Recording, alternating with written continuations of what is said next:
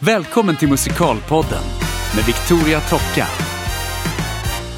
Idag har jag besök i Musikalpodden av Sveriges musikaldiva, eh, enorma musikalstjärna och eh, fantastiska människa Anki Albertsson. Vad roligt att du är här! Vilka fina ord. Ja, Tack så varsågod. Du, eh, hur kommer det sig att du började med musikal? Du, jag var ute och gjorde ett... Eh, jag sjöng mycket ute när jag var eh, barn. Okej. Och började på tonåren. Spelade gitarr och sjöng. Och då var jag i Alvesta på Folkets hus i Småland. Okej. Och där var det en eh, showgrupp som eh, underhöll. Som hette Stimulans. Och som höll till på M1 i Bjärnum. Musikalskolan. Då var jag... Jag hade precis startat tvåan i gymnasiet. Och då eh, sa de, ska inte du komma ner till oss? Vi håller på med musikal. Då, jag visste knappt vad musikal var. Okej. Eh, så jag hoppade av gymnasiet och så började jag där. Och då öppnade sig en helt ny värld. Ja. Skitkul. ja. Och sen gick du Balettakademin Ja. i Göteborg. Ja, först gick jag, först gick jag ju M1 ett år och sen turnerade jag med den showgruppen i några år. Jaha. Så flyttade jag till Stockholm, tog lite dansklasser och sen var jag 22 när jag började Balettakademin. Ja. Och sen gick jag där ett och ett halvt. Gick jag Balettakademin. Nere i Göteborg. Ja, Ja. musikallinjen. Ja, just det. Ehm, och det var ju egentligen ganska tidigt, tänker jag, i svenska musikal...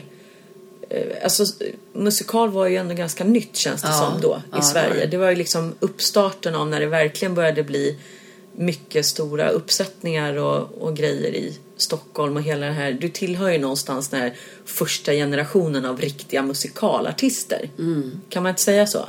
Jo, det kan man nog. För det var ju... Alltså, jag tänk- Kinateatern Ja, stod ju eh, till stor del för det där faktiskt. När Hasse Wallman satte upp de där Cats och... Det var ju 80-tals, slutet på 80-talet. Ja. Och Les Mis som kom på Cirkus med Olle Ljungberg. Och, Ja. Var du med i Lemis? nej. Nej. Men, ehm, ja. Om man tittar på dina styrkor som artist, alltså du är ju väldigt mångsidig. Alltså du är ju verkligen så här triple threat musikalartist, känner jag. Eh, var det liksom dansen eller sången eller vad har Nej, du... det var sången. Sången i första Ja. Ja. Det var musik jag skulle hålla på med. Liksom. Det var helt givet från start. Ja. Men sen när jag kom till M1 så dansade ju de. Ja. Och det, jag hade ju spelat fotboll i många år. Vet du. Jaha. Så kom ju dit asstel. och dansläraren Mia där, hon var så rolig. Hon bara, har du spelat fotboll? Jag bara, ja. Vadå, hur vet du det? Jag ser det på dina ben. Fotbollsben. ja. Men, eh, och då tyckte jag att det var skitkul att dansa. Ja. Och sen ju, kom ju teatern in och gjorde vi ju revy varenda år. Då kom ju den biten in också. Så att det kom ganska fort allting. Ja.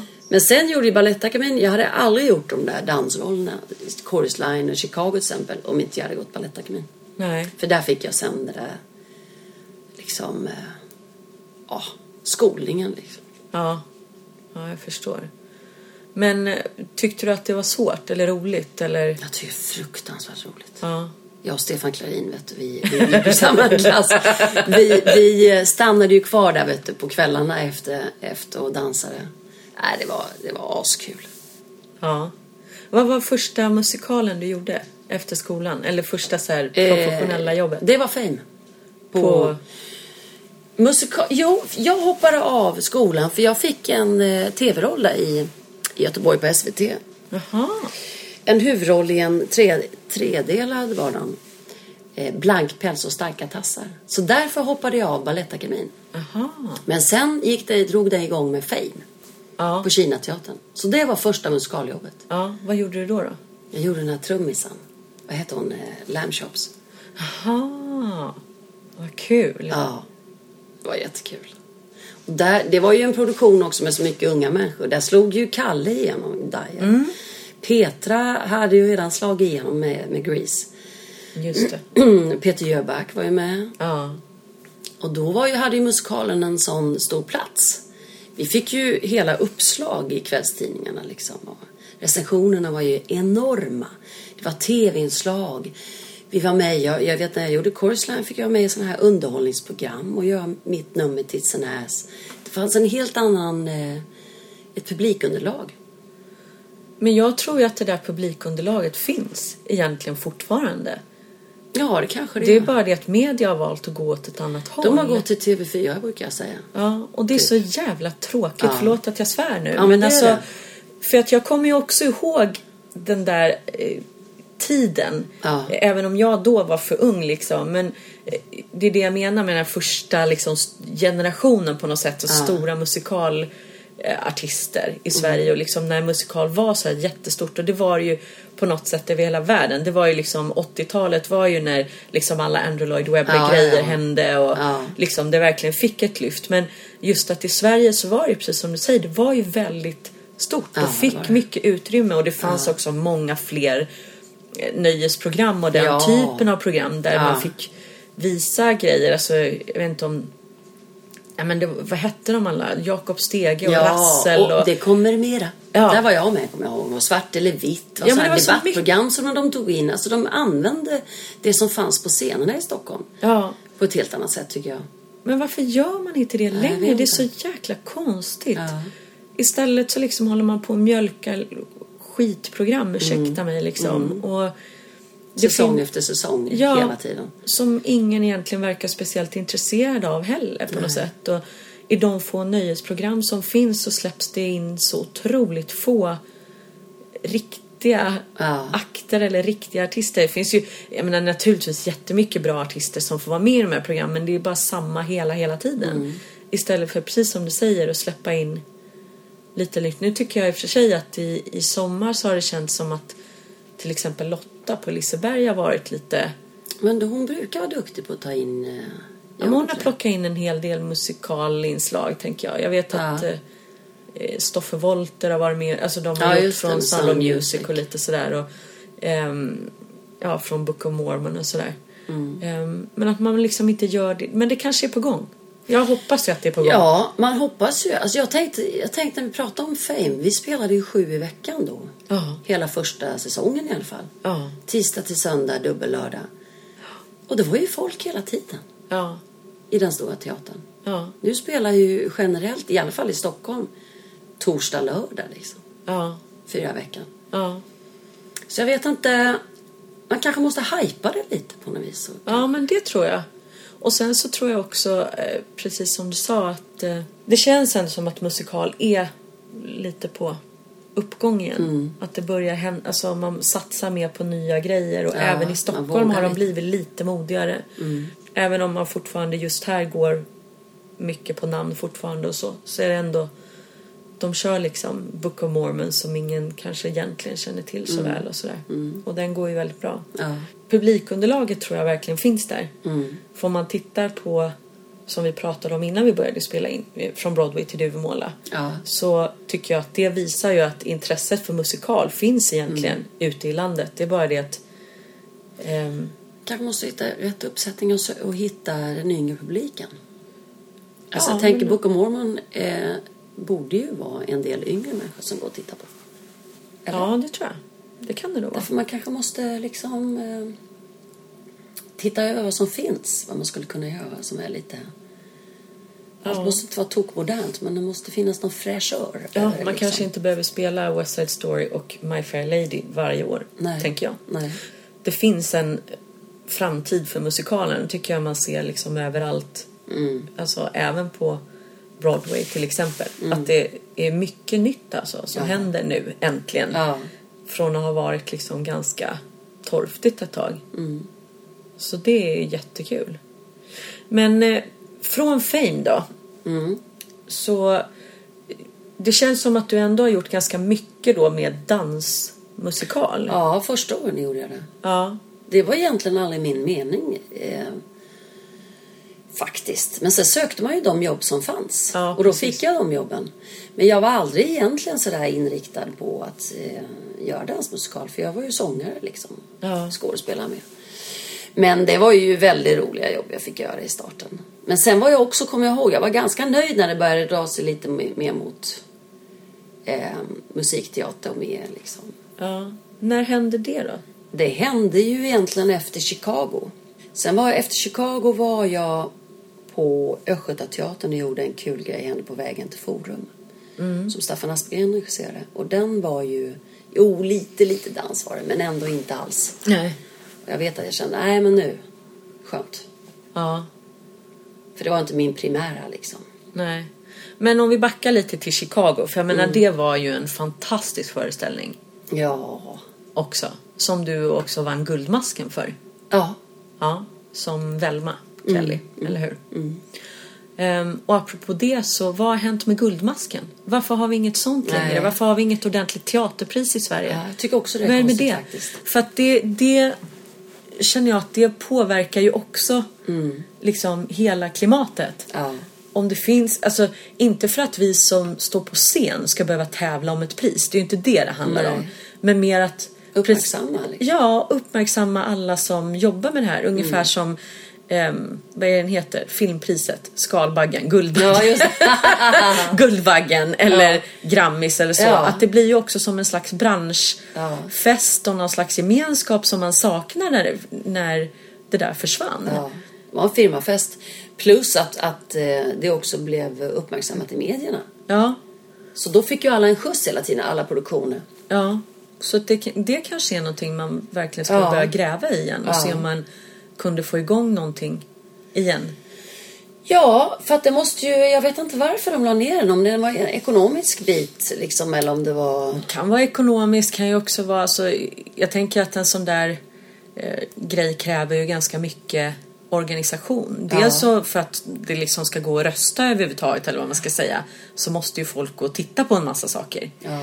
Ehm, och, och där kan man ju fundera över, liksom, ska ett sånt pris bara då gälla för Stockholm och Stockholmsteatrarna eller ska man liksom plocka in i och med att det spelas ju inte så vansinnigt mycket i Stockholm så ja, vi har ett pris och så bara ja, alla pris gick till Book of Ja. Mormon för det var det enda som Ja. spelades liksom. Då är det rätt meningslöst. Ja. Men eh, ehm, det finns ju liksom så många fina teatrar ute i landet också som gör jättebra grejer. Ja.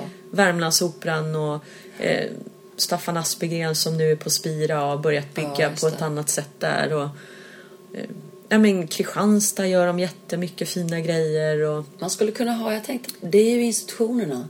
ja, Skulle kunna ha ett, eh, ett pris för bara institutionerna till exempel.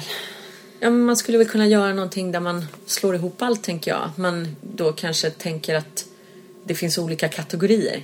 Alltså förstår Ja, du vad jag menar? Att det kan vara liksom Ja. privatteatrarna pri- Ja men Ja. bästa musikal och så institutions, institutionsteatrarna bästa musikal Mm. Ja, så man 2017. särskiljer eftersom det finns olika Ekonom. ekonomiska Ja men precis. Att man gör någon, någon sån grej. Men det, det är någonting jag verkligen har funderat på. Ja, Just för att kanske lyfta Ja. ja. genren. Ja. Liksom.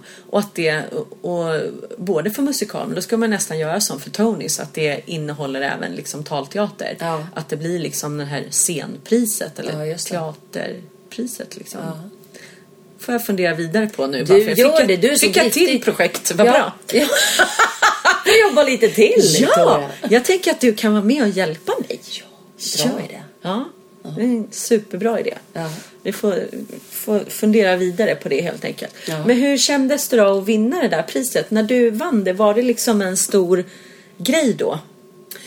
Ja, det var det. Ja. Ehm, det. Jag kommer ihåg att just Guldbaggen var ju, då blev man ju nominerad och sådär lite grann. Det kändes, det är ju inte lika kul som jag fick eh, Riksteatern och då fick man inte veta innan. Då fick man ett stipendium och ett pris. För Chorus Line. Okej. Det, var, det tyckte jag var mycket roligare. Okej. För då blev man, då, då blev man överraskad och det var... Eh, Chicago blev ju lite, lite halabaloo eftersom Petra också fick Guldbaggen, Nilsen. Och hon fick för huvudroll och Ja. jag fick för biroll. Ja. Och det är egentligen... Ja, det är ju likvärdiga Ja. uppgifter. Och då, eh, det tyckte jag ju var trist naturligtvis. Ja. Då visste de väl, jag vet inte varför de gjorde om de inte visste hur de skulle liksom. Men jag vet även, det var ju även i media, Expressen vet jag skrev om det där. Att vad då biroll? Ja. Det, är ingen, det här är inga biroller liksom. Men där tänker jag att där kanske man gjorde lite som med eh, den här filmen som Alicia Vikander vann Oscar för, för bästa kvinnliga biroll. Och den där eh, danska... ehm, Ja, the, ehm, Danish Girl. Ja, just det. För jag menar hennes roll är ju en huvudroll. Egentligen. Alltså det är en jättestor roll. Det är ju två huvudroller i den filmen. Och hon vann för bästa biroll. Och jag gissar att de nominerade henne i biroll för att hon skulle ha större chans att vinna. Ja. Och att det kanske var någon sån grej Ja, säkert. Eh, Men jag förstår ju vad du menar. Att liksom, Ja, det är ju en det likvärdig tog ju uppgift, det- udden av det Ja, priset för mig lite faktiskt om jag ska vara helt ärlig. Ja. Så, ja, ja, visst, visst, visst. Men det var ju en härlig dag i alla fall och en härlig kväll. Ja. ja, jo men såklart. Mm. Men eh, sen så sa du att du åkte till Östgötateatern då och gjorde Vad hände på vägen till Forum Ja, med Staffan. Och det, det. blev liksom lite mindre dans och lite mer... Ja, det hade ju egentligen hänt innan kom jag på nu. Eh, Vi gjorde ju Little Shop of Horrors, jag och Kalle Dajalda. Också innan Chorus, innan Chicago. Ja, men jag hade gjort fler. Jag gjorde maratondansen på Parkteatern också. Det var ju inte heller någon dans. eh, Så jag hade faktiskt gjort lite annat innan Chicago, kommer jag ihåg. Men efter Chicago har det egentligen inte blivit mer eh, speciellt mycket dans. Men Sen är det lite skönt- dans är okej, men, men eh, jag vet att jag kände, ja ah, men nu äntligen så, så slipper jag bli sedd som den där eh, dansmusikalartisten. För det tyckte jag inte själv att jag var faktiskt. Nej. För dålig teknik dessutom. Nej men alltså jag trodde nog också det. ja. Länge. ja, men det är Att klart man liksom... man gör de där musikalerna så. Ja, Eh, men det var ju fantastiska roller för jag. ja Så det såklart. är ingen liksom. Jo, var du med och gjorde Chorus Line förresten? Ja, Med Håkan och gänget? jajamensan. Ah. Det var ett bra gäng. Ja, Vilka det kan jag dansare som var med. Oj, oj, oj. Ja, roligt. Ja. Jag bara minns att jag har sett bilder från det där. Jag såg aldrig den föreställningen. Nej. Men eh, av naturliga skäl har jag sett mycket bilder från den där föreställningen. ja, roligt. Mm. Eh, men eh, vad var jag tänkte på? Sen, nu har inte jag jättekoll på, vi ska inte sitta och bara rabbla eh, CVn tänker jag. Men någonstans där i krokarna sen så hände ju Mamma Mia, eller hur? Ja. Och det knyter ju ihop säcken lite grann till att du nu gissar jag är på Mamma Mia The Party. På, Ja, just det. det. Det gör det nog. Jag vet inte riktigt egentligen. Eller det kanske inte har med det att göra alls. För, alltså, Jo, lite har det väl det eftersom jag jobbade med Björn och Benny då. Och Björn har ju varit väldigt in, involverad i den här nya. ja just Så det. han visste ju vem jag var och sådär. Ja, Så det har det väl ja. faktiskt. Jag har inte varit och sett Mamma Mia The Party Mm. än. Men vad, liksom, hur, vad är skillnaden tänkte jag säga förutom att det är mer interaktivt än eh, scenversionen av Mamma Mia? Och den är, det är en helt annan story. Jaha, Ja, så det har ingen, ingenting med, med den musikalen att göra. okej. Det hade inte jag någon aning om. Nej, Många, många tror att det är liksom... Ja men jag trodde typ att... att jag det- är Meryl Streep. Ja, jag ofta, att det är, ofta hör. ja. men exakt. Nej, men att det är är Mamma inte. Mia fast du vet publiken sitter Ja, i hennes restaurang typ. Nej, inte alls. Nej. Eh, utan eh, det är ju, man kan ju kalla detta, skulle jag säga, en dinner show. Ja. Med scener, en berättelse och framförallt är det en feel good kväll. Ja. Med party och eh, sing-along, eh, god mat. Det är en väldigt rolig kväll faktiskt. Får- Det är roligt att spela och folk har kul. Så det handlar, ska vill du höra lite vad den handlar om? Jättegärna.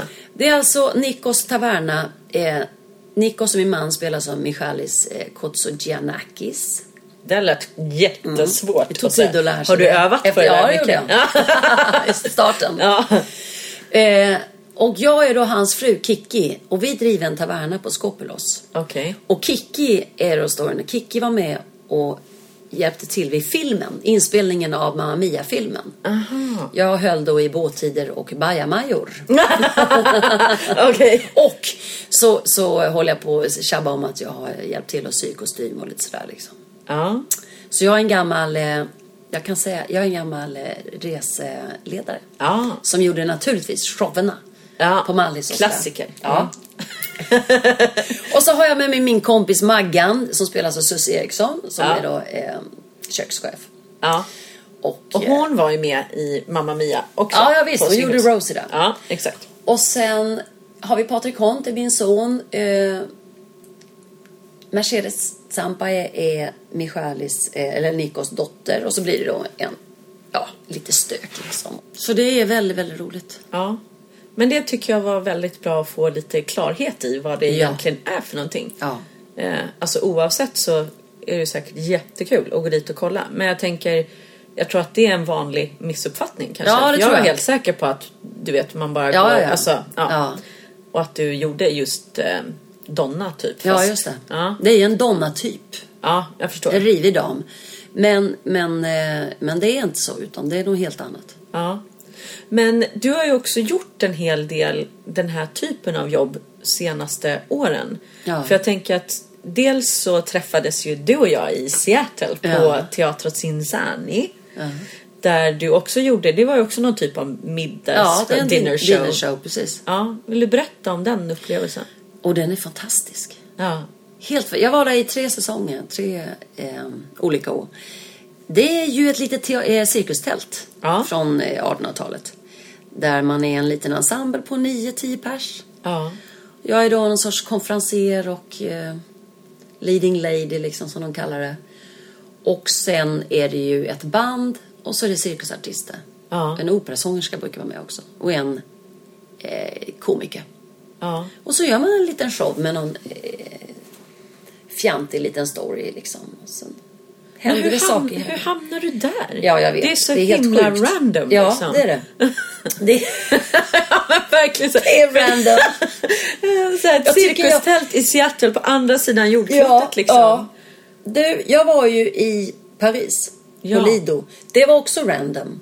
Ja, hur hände Ja, det? hur hände det? Alltså för det här är ju fantastiskt. Du har alltså varit leading lady på Lido i Paris. Ja. Men det var inga tuttar. Nej, Inte det var, dina tuttar. Snygga klänningar. Nej, en Var del det andra andra tuttar? hade eh, topless. Alla hade ju tuttar Ja. men Ja. alla visar dem inte. Nej. Hälften, alltså det är ju en ensemble på en 60 pers. Åh shit. Tjej ja. och killar. Och hälften av tjejerna är topless då. Ja. Och sen är det några cirkusartister och så då jag som en liksom, Inte var topless helt enkelt. Inte topless. Jättefina klänningar och så sjöng då. Hörru du, det var Robin Karlsson. Eh, maskör och regissör.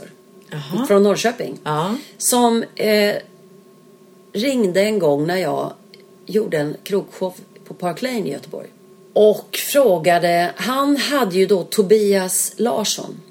Aha. musikalkille som hade bott då i Paris och hade jobbat på Lido som dansare då. De var kompisar. Och Tobias ringde Robin och sa att primadonnan som är tyska ska sluta. Och jag tänker på hon Anki Albertsson. Så hon skulle kunna passa här. Varav Robin ringer mig. Ja. Eh, och jag såg ju också bara Plymo och Tutta liksom.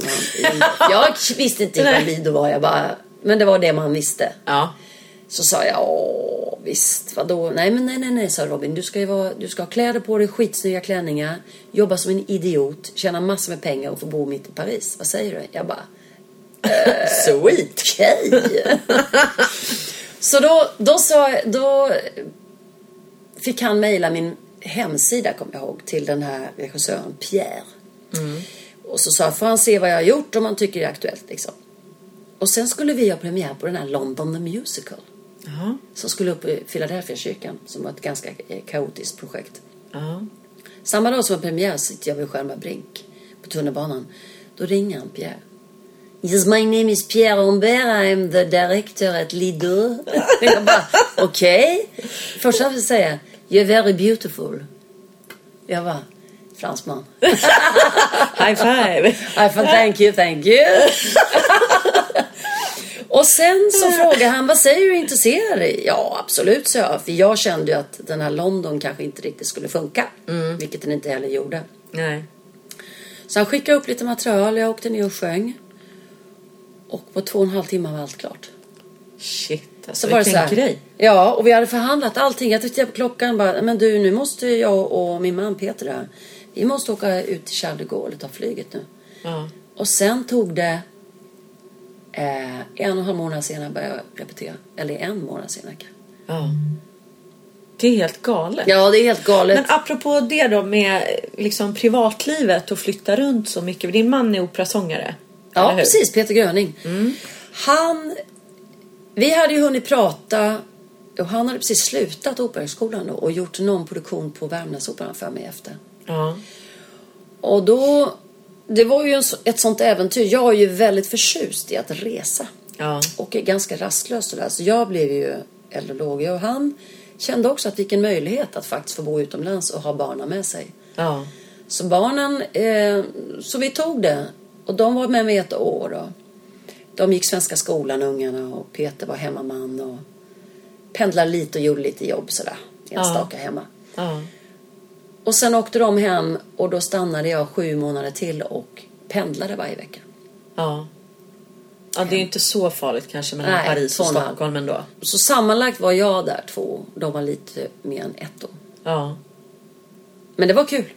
Ja, jag Det förstår var det. ju fantastiskt alltså. Ja, jag har sett en del fantastiska bilder i alla fall. Ja, nej men det var jätteroligt. Och jobbet i sig, alltså, eh, de stora klubbarna blir ju lite industri. Det kommer man ju inte ifrån, för man spelar så mycket. Hur mycket spelar ni då? Oj, shit. Vi spelar 12 show i veckan. Wow. Mm. Sex dagar i veckan, så man var ju helt slut Ja. faktiskt. Men var det värt det då? Ja, absolut. Ja. Det var det. Och andra året så sa jag när de flyttade hem att jag kan inte spela sex dagar, jag kan bara spela fem. Ja. Och då gick de med på det. Och sen dess sjunger sångerskan, jobbar bara fem dagar i veckan. Jaha. Så du har liksom ändrat Ja. schemat där? Ja. Ja, men det var nog jättebra för alla säkert. Ja, det är, för det är slitigt. Men det var ju väldigt roligt. Man träffade mycket folk och så fick man ju bo på Paris. Ja, precis. Vilken grej. Ja. Pratar du franska? Ja, nu pratar jag ju lite grann. Då gjorde jag inte det. Nej. Men jag tog, eh, eh, tog eh, privatlektioner då. Så fort jag kom. Ja. Men föreställningen, var den helt på franska eller var det blandat? Ja, blandat men mest var på franska. Ja. Jag hade pluggat eh, på gymnasiet. Jag tyckte ju om språk och pluggade ett år franska. Ja. Och kom ihåg att jag hade lätt för uttalet. Tyckte det var kul att prata. Ja. Det är så dramatiskt liksom. Ja.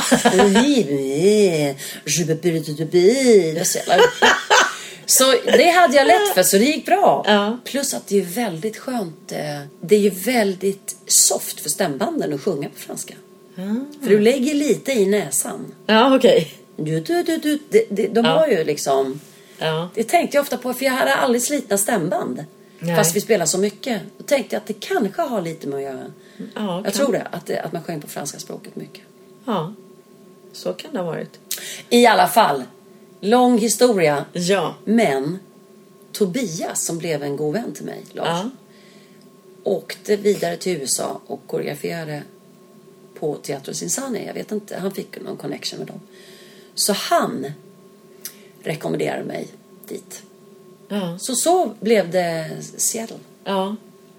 Och tre säsonger var du där, sa Mm. du. Hur långa var de säsongerna då? Och hur fick du ihop det med familjepusslet? Ja, liksom? det, var, det var ganska stökigt. Första eh, två gångerna var ju fyra månader i alla fall. Ja. Då kom de och hälsade på. Ja. Men det är ju långt bort. Ja, det är ju det. Det är ju Ja. inte som att pendla till Paris på två och en halv Nej, timme. det, liksom. var, det var ganska tufft. Framförallt första året. Nu var ju barn, barnen större. Men Ja. ändå. Sista säsongen dock var en sommarsäsong. Den var kortare. Ja, okej. Och då var de hos mig i sex veckor. Så det var helt okej. Ja, jag fattar. Men eh, jag kommer nog åka dit igen tror jag. Nej, Ja. vad kul! Ja. Men nu ja, vill det är jag ett fint vänta nu. ställe ju. Ja, det är så vackert. Ja. Jag Ja, stormtrivs där. En så fin lokal och Ja. mysigt. Jag filmade ju en eh, musikvideo där. Ja, det gjorde du. Ja, precis. In i tältet. Jag kommer In i ihåg det. tältet. What? Ja. ja, det var så sjukt. Jag bara, men vad gör Anke Albertsson här? Av alla ställen på jorden liksom. Ja. Så jäkla konstigt. Så knäppt. Men roligt. Ja, verkligen. Ehm, men och nu gör du Mamma Mia The Party. Yes. Eh, hur många gånger i veckan, eller hur mycket spelar ni det då? Vi spelar onsdag, söndag, dubbel lördag.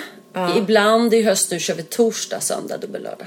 Ja. Så det blir fem till sex i veckan. Ja, just det. Alltså nu har ju du gjort så otroligt mycket olika grejer. Ja. Som, och det tror jag att det måste man göra som, eller vara beredd på som musikalartist eller som artist överhuvudtaget. Ja, det underlättar ju eh, eh, möjligheterna att, att, att eh, överleva faktiskt.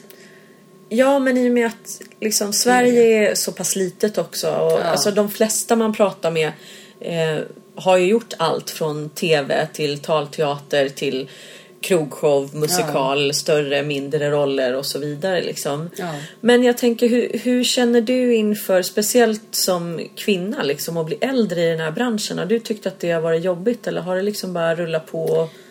Nej, ja, det har rullat på. Ja, Eh, men säkert mycket för att jag har åkt iväg och gjort andra saker också. Liksom. En leading lady-grej kan man ju göra hur gammal man än är. ja, Liksom. ja. Men sen är det klart att det är ju färre roller. Jag har ju massor med kollegor i min ålder. Jag är ju 49 nu. Ja. Där det är liksom, ja det finns ju inte så många uppgifter. Om man Nej. vill hålla sig till teater. Det är ju likadant talteatern. Däremot så tänker jag att de uppgifter som finns, stora eller små uppgifter, är ju ofta ganska fina tycker jag. Ja. Upplever du att det är stor skillnad mot när du var ny och ung? Hur mycket jobb som finns. Nej, men alltså skillnad på uppgifterna. För, jag, alltså, för att jag, jag kan känna igen mig i det där. Ja. Nämligen att jag tycker också att de grejer som jag gör nu oftast mer substans i. Ja, och liksom absolut. på det viset roligare. Liksom. Ja. För mycket av de här ungflicksgrejerna är ju ganska liksom Platta ibland. ja, ja. och stereotypa och ganska Jag håller med. så på det viset så är det ju ändå liksom roligare på ett sätt. Ja. De grejer man får göra nu. Ja, jag kan tycka det. Ja. Och man, man har också en livserfarenhet och yrkeserfarenhet. Man får använda det på ett helt annat sätt. Mm. Man blir tryggare liksom också. Men det finns saker man kan lägga in i, eh, i de där rollerna mot vad man kunde när man var 26. ja, såklart. Ja, såklart. Så är det ju. Ja. Men om man ska ge några tips och råd eller sådär till alla unga musikalartister. Vi pratar ju mycket om det i podden. Ehm, Just där, dels att det finns så mycket fler utbildningar nu och det är så många, många fler som kommer ut och konkurrensen har blivit mycket hårdare på ett Ja, sätt och ja, liksom visst. jobbklimatet är ganska tufft liksom. Ja. ja, men du, jag brukar alltid säga ehm, ta alla jobb, brukar jag säga. Mm.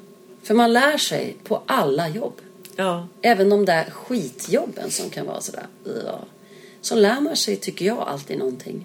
Och om inte annat så håller man ju alltid eh, ambisen uppe. ja, Något företagsjobb som man egentligen tycker är skittråkigt. Men man är tvungen att öva in de där låtarna som ska göras. Och sjunga. Så då är man i form röstmässigt. Och jag brukar istället för att eh, tacka nej och gå utan jobb. Ta alla jobb. Nej men dels så, så handlar det ju om att bredda sig rent artistiskt. Ja. Alltså att utvecklas som Ja. artist och bli bättre. Men jag tänker att det handlar ju också om att bredda sitt kontaktnät. Ja, just Alltså, det. Det också. liksom- Ja. Jag har ju märkt väldigt mycket genom min karriär och det skriver du säkert under på också att ofta är det just det här en sak leder till en annan och Ja. en kontakt som du kanske hade för tio år sedan kan helt plötsligt dyka upp med liksom en fråga mycket, mycket senare. Alltså, Ja. Och det där kan man aldrig heller veta. Nej. Utan just det där att varje jobb du har oavsett om det just där och då är bra eller dåligt Mm. eh, kan ge någonting Ja, absolut. senare, Ja, det liksom. kan det. Folk ser ju saker liksom och, och, ehm, och sen skulle jag faktiskt också säga, vilket jag har varit usel på, ring Mm. och säg hej. Vad hittar du på i höst? Ja. Vad gör ni? Jag har varit skitkass på det. Ja. Och i efterhand kan jag alltid tycka, varför, varför var man inte med på liksom? Å andra sidan, sen har det ju funkat ändå, men var inte, jag tror också det, det är en gammal jantegrej som jag är uppväxt med. Ja. Man ska inte liksom eh, vara för på, man ska inte vara jobbiga, den jobbiga artisten utan man ska snällt sitta lite och vänta på samtalet liksom. Men samtalet händer ju aldrig i princip. Nej. Nej. Det är min upplevelse i alla Ja. fall. Alltså det är extremt sällan det gör det. Ja. Om man nu inte är kanske en skitduktig kille. alltså, Idag för, är det så. Ja. För då kommer ju samtalen. Men om man... Flästrolle och ja, Ja, så är det. Men om man inte är kille och en väldigt, väldigt bra kille. Mm. Då måste man nog liksom... Ja, Ta tag och, framför, och framför allt om man är ung. Ja. Folk som tar kontakt och... Alltså, jag tycker bara det är bra. Ja, bra. Ja, På jag tror alla många sätt. producenter tycker det. Därför att eh, det kan vara folk som man har glömt bort eller inte har tänkt på i ett visst sammanhang eller ehm, man kanske får en helt ny idé. Och ibland så känner jag eh, själv, alltså när jag har suttit i lägen här nu när jag, jag ska kasta saker. Att eh, jag kan också känna så här, men ska jag verkligen ringa den skådespelaren eller så? De kommer inte vilja jobba med det här. Men det vet du inte förrän du har ställt Nej, frågan. nej, Och det är där precis. som är grejen. Alltså jag Ja. har en så otroligt, eh, alltså väldigt nylig eh, upplevelse där. När jag liksom ringde upp en människa och bara du, vad tror du om det här? Och jag var helt säker på att det egentligen skulle gå åt helvete. Ja. Bara, Gud vad kul, jättegärna och vad duktig du vad roligt och vad bra. Och han bara, okej, liksom. Mm. Ja. Och det, alltså det där är ju en tvåvägsgrej naturligtvis. Men just det här att man ska aldrig vara rädd för att ta samtalet eller Nej. skicka det här mejlet. Därför att liksom det, det finns ingen katastrof på andra sidan. Nej. Liksom. Nej. Så länge det är liksom respektfullt och trevligt så finns Mm. det liksom inget farligt som kan Nej. hända. Nej, jag kan bara få ett nej. Ja. Och sen också just det där du säger om eh, vi tror ju alltid att folk som syns väldigt mycket alltid har jobb. ja. Och så är det ju inte. Nej. Inte alls faktiskt. Nej, och sen så kanske det inte har bara med det att göra heller utan de syns kanske mycket också för att de eh, får göra en viss typ av jobb hela Ja, tiden. Och ja. så vill de egentligen kanske göra någonting annat. Jättegärna. Och är beredda att gå ner i lön eller vad det nu må vara för Mm. att få göra det här specifika projektet. Eller, och det kan man inte heller veta förrän Nej. man har ställt frågan. Ehm, Så att det är väldigt spännande nya erfarenheter för mig Mm. också. Just precis det du säger. Att det är lätt att tro att bara för att folk syns och, och har... Så tror man att de sitter på alla jobb, men så är det inte alls. Nej. Men du, var kul, kul att producera. Ja. Vad spännande. Det är kul och eh, läskigt. Ja, jag, jag, menar, jag känner att jag har lärt mig... Jag menar, jag producerade faktiskt en hel del även när jag var yngre. Eh, mitt första stora producentjobb Mm. det fick jag när jag fortfarande gick på Balettakademin. Då eh, fick jag producera alla sommarshower för Birka prinsess. Jaha. Eh, och det var också en sån där random grej. För Ja. att jag kände att jag behövde sommarjobb för att dra in pengar. Och ringde upp Birka prinsess. Och egentligen bara för att fråga om de behövde alltså om de hade underhållning och behövde artister. Ja, liksom för att jag ville ha jobb som artist. Eh, och då visade det sig att för de här sommarkryssningarna som de gjorde då eh, torsdag till söndag, så här långkryssningar som de gjorde till ja, i Östersjön liksom Ja, så hade de ingen specifik plan för det. Och jag bara, men jag kan fixa det. Och Bra, bra där. Ja, Ja. och det var verkligen en så här... Ja, men så att jag drog ihop två somrar i rad gjorde jag all underhållning på eh, båtarna då, eller båten eh, på Birka prinsess med klasskompisar från Balettakademin och, och sådär. Och eh, hade ju skitdålig budget liksom. Och, eh, så att eh, då kom jag på att jag kan inte lägga alla de här pengarna på kläder. Nej. Så då får jag sy kläderna själv. Så att då köpte jag, för jag tänkte så här, hur svårt kan det vara att sy? Liksom, det finns ju mönster. Ja. så att jag köpte en symaskin och så liksom lite mönster och bara, men det här blir toppen. Eh, och det blev faktiskt rätt bra. Och sen, nej men du vet, och sen så här grejer, köpte liksom billiga eh, toppar på H&M och sådär och sen satt jag och sydde på paljetter.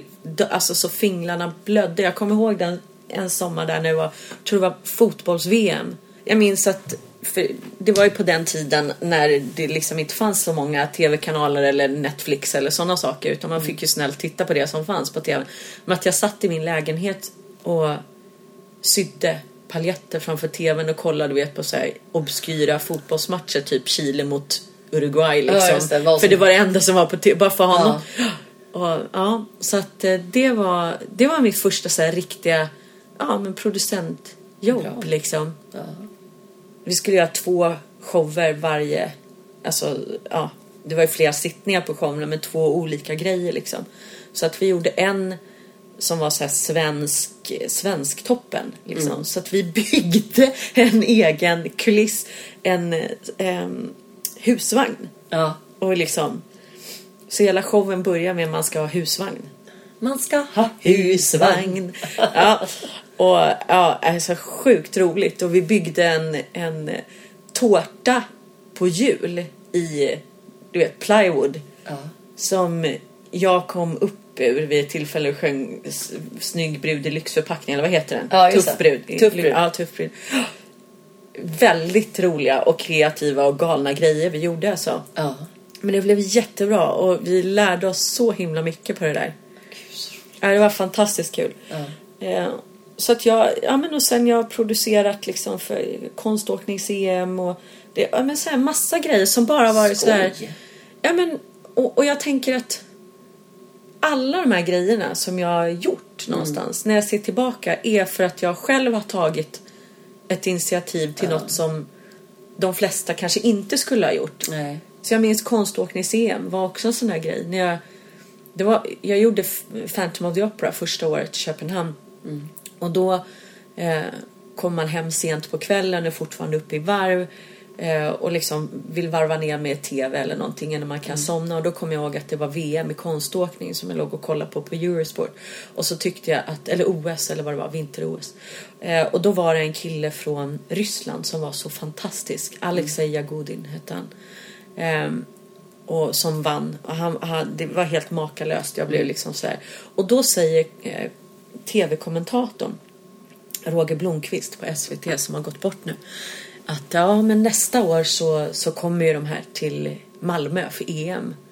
Och jag tänkte shit, det här må, jag måste ju liksom på något sätt Var med. Ja, alltså Ja. hur ska jag göra det här liksom? Eh, och eh, då fanns inte e-mail eller det var liksom inte ja, så, jag skrev ett handskrivet brev, långt brev till Svenska konståkningsförbundet om att jag jobbar, gör huvudrollen i Phantom of the Opera just nu. Jag bodde i Malmö då och Ja, pendlade det. över till Köpenhamn. Och att ni ska ha det här, eh, eller EM. Och om ni behöver, behöver någon typ av underhållning, någon som sjunger nationalsången på invigningen eller vet, så är jag jätteintresserad. Eh, och så skickade jag det där brevet. Och sen hörde jag ingenting på flera veckor. Liksom hade säkert glömt bort det också. Och sen fick jag ett samtal från ordförande i Svenska konståkningsförbundet. Bara, vi vill gärna ha möte med dig om det här.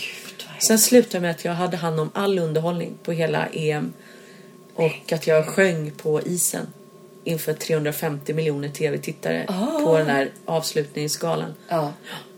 Så just det här liksom att bara alla galna idéer som kommer, alltså Ja. agera, gör någonting. Ofta så blir det ju ingenting eller blir nej, men ibland blir det. Ja. Och då kan det bli så galet Ja. bra. Eller dåligt. Men Ja, liksom, ja. Det, alltså om Men man, man inte gör det liksom. gör Det är det. Ja, Det är bra att jobba. ja men det bra är att jobba. faktiskt det. Och jag känner nog mer och mer att jag eh, går mer åt producenthållet. Alltså jag Ja. tycker fortfarande att det är vansinnigt roligt att stå på scen när jag får göra grejer som jag vill göra. Alltså, och brinner för och tycker det är roligt och, och sådär. Men jag tycker att det är minst lika roligt att få ge andra jobb. Ja. Eller få liksom just den här och, och gå från liksom en idé eller liksom en till någonting som blir någonting. Ja. Förstår du vad jag menar? Ja. Det är kul. Men vad ser du framför dig längre fram här nu då? Förutom att du eventuellt vill tillbaka till Seattle och Teatro Zinzani. Hörru du, ja det ligger längre fram. Eh, Det blir förhoppningsvis lite musikal eh, hoppas jag här framåt. Det är lite i faggorna men det är inget klart än som vanligt. Men Nej. det kan det bli. eh, Och jag längtar efter det faktiskt. Ja. Jag tycker det är kul igen att göra eh, riktig musikal. Ja. Men sen, ja, sen kör jag lite konserter hit och dit. Då. Har du spelat in i studio någon gång? Ja, det har jag. Men aldrig en egen platta eller något sånt där. Jo, det har jag visst gjort. När jag var 16. Jaha. Ja. Ja. Nej, ingen sån där egen typ musikal. Det är inget du funderar på? Jo, det har jag gjort. eh, Det har jag funderat på mycket, men eh, jag hittar liksom inte riktigt materialet som jag... I Seattle gjorde vi en inspelning i Pearl Jams studio faktiskt. Nej, vad Ja. kul! Där gjorde jag en jazzinspelning. Ja. Eh, för där spelar jag ibland på en klubb, en jazzklubb, lediga kvällar. Och då gjorde vi med fantastiska musiker. Men den har vi ju liksom på gång. Vi gjorde väl en åtta låtar tror jag. Men vi skulle behöva hitta lite fler så vi kunde få ihop det. Så jo, det har jag faktiskt. Men inte en musikalplatta. Det har jag inte gjort. Nej. För jag tänker att det... Jag vet inte, det är så svårt med det där med inspelningar också nu för tiden för att det är inte... Folk köper ju inte det Nej, på samma sätt nej. utan det är mer ett, eh, vad ska man säga, visitkort eller någonting du kan Ja, använda liksom, absolut. när du ska...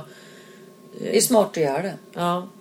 Och där tycker jag att eh, man behöver ju faktiskt inte gå in och spela in eh, liksom på så himla avancerad nivå i studion Nej. för att kunna ha det. Jag tycker att många utav de yngre musikalartisterna men även överlag så är musikalartister jättedåliga på att lägga ut material. Eller Ja. oavsett om det är inspelningar eller videoklipp eller Mm. vad det nu kan vara. Jag känner att där måste folk liksom snäppa upp sig lite. Ja, jag, jag är usel. Ja, var jag inte skulle, det. Nej, jag vet. Jag skulle börja gå en kurs, tror jag. Mm, jag kan ha en kurs Ja. med dig. Eller? Skulle du kunna ha med mig? Ja. Så här, hur man... Jag, jag, jag, jag, är dålig på det. Alltså. Nej, men jag tror- Och lite lat faktiskt, ska jag säga. Jo, men tror inte du också att det har att göra med kanske lite den här jantegrejen Jo, också? absolut. Det är också. Man ska Att inte folk- förhäva sig. Nej, liksom. och man ska inte liksom, vad ska folk tro när jag lägger upp det här? Ja, Ja. men skit i det. Ja. Vem bryr sig om vad, du ja. vet? Och du vet, när jag började jobba, Ja. då eh, var ju atmosfären helt annorlunda. Då fick man inte ha för hårda armbågar. Eller...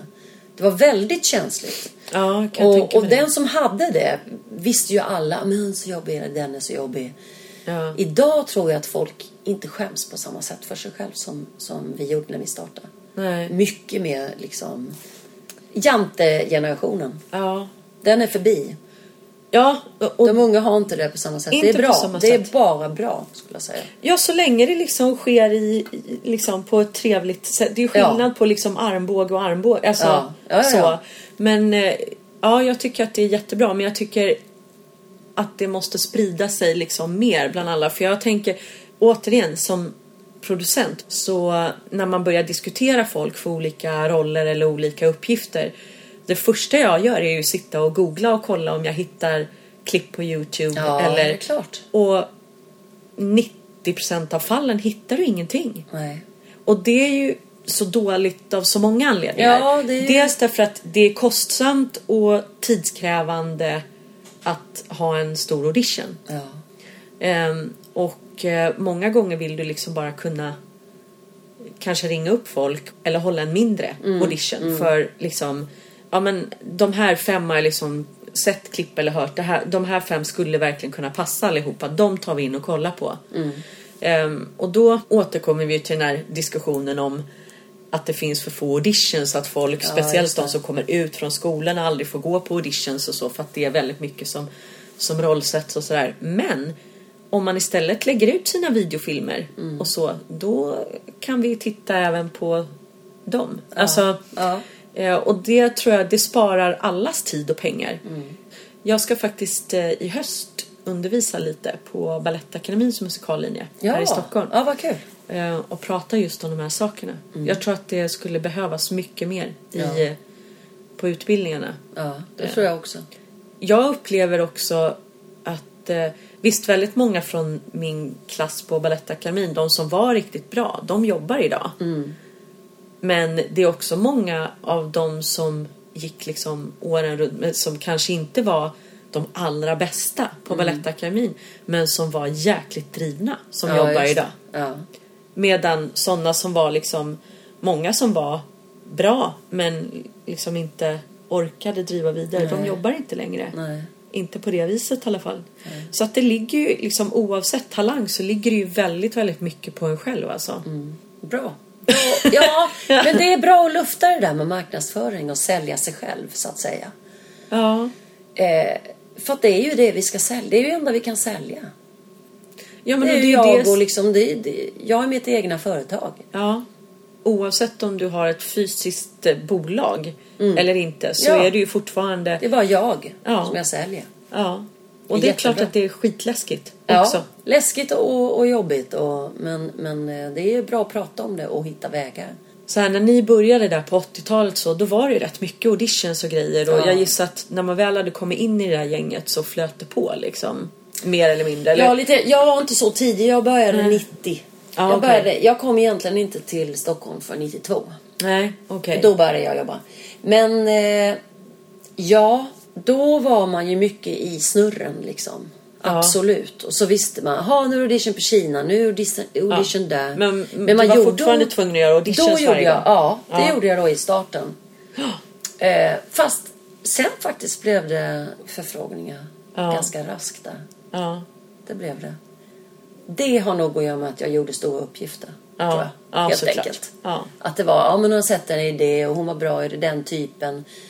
Ja, så det tror jag. Men sen idag så blir jag mest förfrågad och sen i vissa auditions men vet du, jag, jag tycker att det är läskigare i audition idag på något vis. ja. Jag tycker det. Jag håller med lite. Ja, där. jag har inte alls den där geisten, den där när man var ung kunde man gå in och bara liksom tycka det var lite kul. Och, men jag tycker inte det längre. Jag tycker det är bara tre minuter. Vad ska jag visa? Mm. Ja, men det blir ju lite prestationsångest ja, också. Ja, jag vet inte. Jag Liksom. går helst inte på så många auditions faktiskt. Nej. Om det inte är något som jag väldigt, väldigt gärna vill ha. Nej. Men jag upplever... längre, tyvärr. nej, nej, tyvärr. Men jag kan också känna att man har liksom nått också en viss nivå så, så att de gånger det blir auditions så blir det inte på samma sätt när man var ung utan det kan vara liksom en lite mer privat tillställning Mm. Ja, där det handlar det. mer om att liksom nästan workshoppa Ja, lite mer det. så här, ja men det är några stycken i ett rum och så här, men vi är intresserade och vi vill bara testa Ja, lite här och se liksom. Och det är, Snar- skönt, det är alltid skönt att känna det som en workshop. Ja, snarare än den där nummerlappsgrejen. Ja, ja, ja. liksom. Tänk när man satt Kinateatern i stentrappan vet du. Ja, Frös är- ihjäl. Och sen, sen slår man in och bara dansa. Ja, nummerlappsgrejen. Nummer- det, ja. ja. det. Men vet du vad? Eh, roligaste, bästa audition. Dels tycker jag alltid Briggen hade bra audition. Det var alltid så trevligt. Ja. Eh, tog hand om en och liksom. Men för många år sedan kom Marie Molander drev. Ja. Hade ju ofta sådana auditions för utlänningar. Ja. Rent. Som jag fick jobb i faktiskt i London. Nej. Jo, men jag kunde inte ta det. Då gjorde Fan. jag... Vad ja, fick- vad var det? Jag fick Maureen. Nej! Jo, och så gjorde inte? Nej, för jag repeterade Chicago. Ah, så jävla surt. Men eh, först tog de ju hela eh, amerikanska ensemblen. Och sen när de recastade så att säga. Ja. Men när jag gjorde den audition. Då kom de hit. Ja. Och då var vi ett gäng som fick, gick vidare och så fick vi åka över. Vi var en fem, sex stycken. Ja. Och den audition i London var helt fantastisk. Vi fick ju hotell. Vi fick eh, fickpengar. Nej, vad Vi fick nice. taxi till lokalen där vi skulle göra audition. Vi var där i två dagar och gjorde auditionen för mig. Ena Ja. dagen var det massa eh, dialog-audition då. Ja. Sen hade vi sån coaching vet du. Mm. Av amerikanerna och engelsmännen. De jobbade med oss hela, i, två, i två dagar. Ja. Jag har aldrig varit med något liknande. Jag tyckte det var så oerhört seriöst och härligt. De skulle ha precis de som skulle passa bäst och ett gäng som, som funkade bra ihop. Ja. Och de jobbade, la ner pengar, tid, kraft och jobbade. ja. Men då blir det ju också jäkligt bra. Ja. Och jag tror att det är därför också man hamnar i, i Sverige i alla fall, eller kanske i många ställen, många produktioner i att det lätt blir att, att varje teater nästan har sitt så standardgäng Ja. som man vet funkar bra ihop. Ja. För att då behöver man inte lägga ner den där tiden Nej, och och jobba fram med nya människor och sådär. Men det är ju otroligt häftigt när man kan hitta de här speciella kombinationerna av folk som verkligen funkar Ja. ihop. Ja. Och där skulle man nog kanske också våga lite mer. Jag Börja röra tänkt på runt den. lite. Hade jag varit producent hade jag försökt göra en sån där riktig, riktig audition. Alltså. Ja. Man jobbar med människorna. Ja. För alla vet ju på tre minuter ska du läsa en liten text. Ja, vad hinner du se egentligen? Mm. Ja, du hinner se en typ. Ja. Kan hon säga replik? Ja, det kan hon. Men jag menar, skulle vilja se det Ja. riktiga jobbet. Ja. Alltså, klart, det, kan, det har ju hänt flera gånger. Jag vet Mamma Mia var ju likadant när engelsmännen kom. Då fick man ju göra en paradis ihop och du vet, så fick jobba. Ja. Workshopaktigt. Men, men det var en härlig upplevelse. Det finns mycket att hämta helt enkelt Ja. från, från bra erfarenheter framför Faktiskt. allt. Och vet du vad jag också upplever? Att, att de alltid sitter och tittar på en och är med en. Mm. Om det är producent, regissör, koreograf, kapellmästare. Mm. Vem det är, så är de liksom där. Det kan jag ha upplevt här att, att man inte alltid är med. Nej. Sitter och kollar i några papper och det är så otroligt oinspirerande för en artist. Ja. Och stå och sjunga, någon sitter och tittar ner i en dator eller ett block. Alltså vad är det? Ja. Men det där har jag tänkt på många gånger. Just det här att vill du få ut det bästa Ja. av en människa Ja. så är det ju liksom den positiva förstärkningen så otroligt mycket bättre Ja. än den negativa. Ja. Ehm, så att det... Ja. Vi får prata om lite yngre musikalartister och se vad de har för erfarenhet av auditions Ja. runt om i landet idag. Ehm, och hoppas att det har blivit kanske lite bättre Mm. på den fronten. Du, stort, stort tack för att du ville komma och prata med mig Ja, men idag. tack själv. Tack själv. Tack själv. Vad trevligt. Ja, tack Anka Albertsson. Musikalpodden med Victoria Tocka.